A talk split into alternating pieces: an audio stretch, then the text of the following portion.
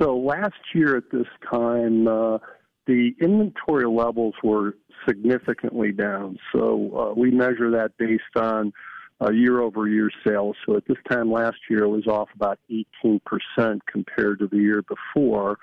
Where we look for signs of improvement is in uh, in those sales, and so this year uh, sales are still off, but only off by about two percent. So what that means is there is inventory availability. Shoppers that are going out uh, locally now will see significantly more inventory on the dealer slots locally compared to last year.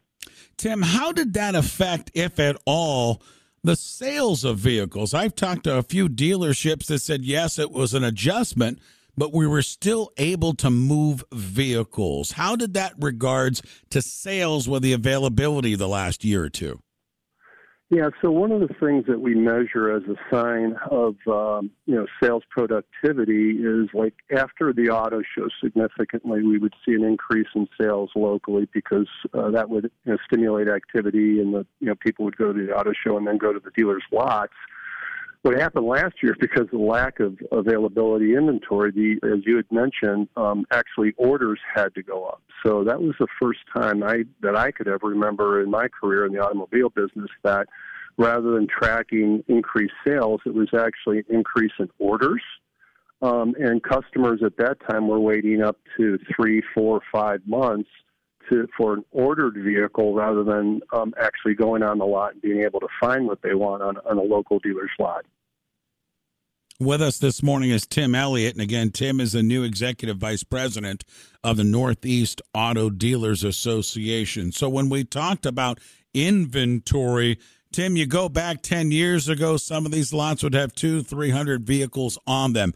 Is that a thing of the past? Is there going to be a meet in the middle where we're seeing some where you still may be have to order some of the others? Update us on where we are in this sector. That's a great question, Ray. Um, I would say we're in a transition, and um, you know, the transition is, as you had mentioned, compared to ten years ago, where um, the the supply exceeded the demand, meaning that there was always plenty of inventory on dealers' lots, you know, and people could shop around, and it would be a fairly competitive marketplace. And um, when the demand exceeds the supply of inventory, which happened last year, that's what increases prices. And last year, a lot of people were paying over MSRP for vehicles, believe it or not, where we're all used to expected to pay MSRP or less in incentives I, I, we are in a hybrid mode right now where I, I, I, the transition is happening real time. Where what we didn't know last year was would the would the consumer make the adjustment, you know, to I want it now to will I order it? And in, in fact, we found out that most consumers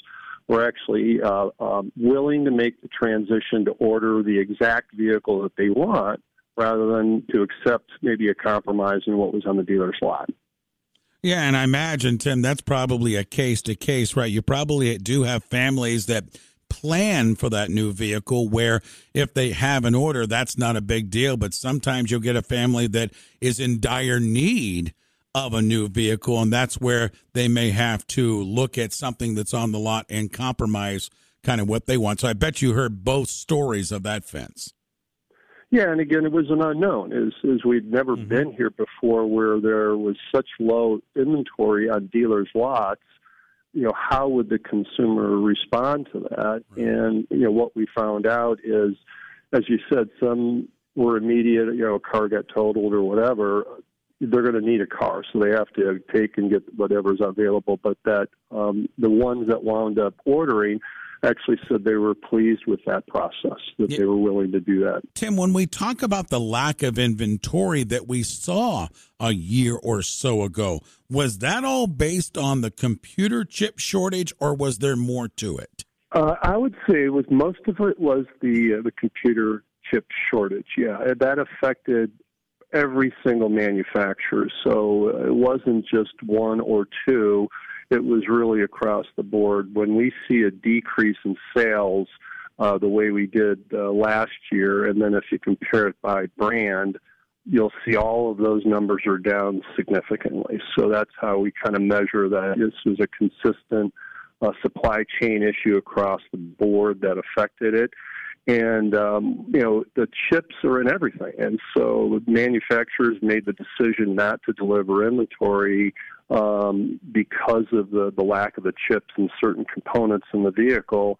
And that's what created the shortage. And now that that's uh, freeing up, you're seeing more and more inventory right now. The consumer we'll start benefiting from that because as the inventory increases, so does the competitiveness of the marketplace. As supply increases, prices generally go down. Yeah, Tim, when you talk about the competitiveness, we also saw that in the used car sector, right?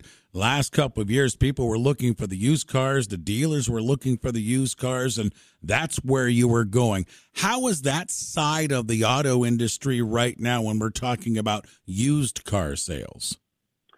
Yeah, again, a great question. And uh, the amazing thing about uh, automobile dealers is they're uh, extremely adaptive. They're very, very smart business people. And so when the market conditions change um, rapidly, as they did with the chip shortage, so they were able to adapt. And um, you know, there's a saying that you can't sell from an empty shelf. So as the new car supply went down, they immediately shifted to now stocking up on more and more um, used cars. And uh, if you just watch some of their marketing, you'll see a lot of them are um, actually, you know, saying that we'll buy off your leases early and things like that. Those were all driven by the the reality of the market last year that they needed inventory. They were being aggressive to go after that inventory. And the consumer benefited if they were selling their car. Um, trade-in values went up last year significantly because of that supply and demand function. But at the same time, if you were buying, you're actually uh, kind of buying at a higher end of the price. But that's what you know. That's what the market does uh, in times like this. Tim, final question is: Let's talk 2023 going forward now for the rest of this year? You mentioned inventory seems to be coming back. What is the healthiness of the auto industry right now, United States, and take us right here into Northeast Ohio? Yeah, no, I'm extremely optimistic. Um, the uh, the automobile business, particularly in northeastern Ohio, is extremely uh, robust. It's a very competitive marketplace, so the consumer benefits that way. Inventory levels are back. Um, and there's a lot of exciting new inventory and product coming out. The, uh, the EV marketplace is really heating up, and I would tell you your local dealer is your best source of education and information on whether an EV is the right vehicle for you in the future. Um, the only reality check I would say is, uh, you know, interest rates have gone up, and so the uh, there is going to be a little bit of increase from what compared to last year to this year. But no, I'm I'm very very optimistic about the uh, the industry this year. Yeah, why you brought it up, if you don't mind me asking, talk about EV sales. What percentage nationally you're seeing on EV sales? Is that also going on in Northeast Ohio right now? Because there's exciting EV vehicles out there, but a lot of them have been priced pretty high. But I was just reading over the weekend that some of those prices are starting to come down on the EVs. Yeah, we're at a, we're at a tipping point of where in the in the past, um, you know, Tesla for the last year was really the only brand that was out there that you know that's all they built, and so we had kind of known that. But it was a secondary vehicle; it wasn't the primary first vehicle for most families. We're now at the price point. So coming back from the um, auto show, one of the vehicles that caught my attention was the new Chevrolet Bolt um, I mean, window sticker price on that is thirty-one thousand dollars for a fully electric vehicle. Now, that's what I mean by its mass uh, production. So it's the tipping point is it's also affordability, and so we're now at a point where uh, the average family now can consider that, make it affordable, and uh, that's what makes it very, very exciting. That's for sure. Tim, great stuff this morning. Hey, how about an overview, real quick, while I have you? I know you had a long weekend. How was the Cleveland Auto Show that concluded over the weekend? Yeah, you know what? A little bit different floor plan this year, uh, so I think that threw people off a little bit. But actually, it was an excellent show. So the the turnout was great, and it's one of those it's one of those traditions in Northeastern Ohio. We all get a little cabin fever at this time of year, but uh, great turnout. Uh, amazing show this year. Uh, I, I talked to a lot of different uh, aspects of the industry, but most of the consumers that I spoke with were very, very pleased. And anybody that's looking to shop for a car, that's always a great place to start, as you could see everything in about three hours by getting out before you go shopping.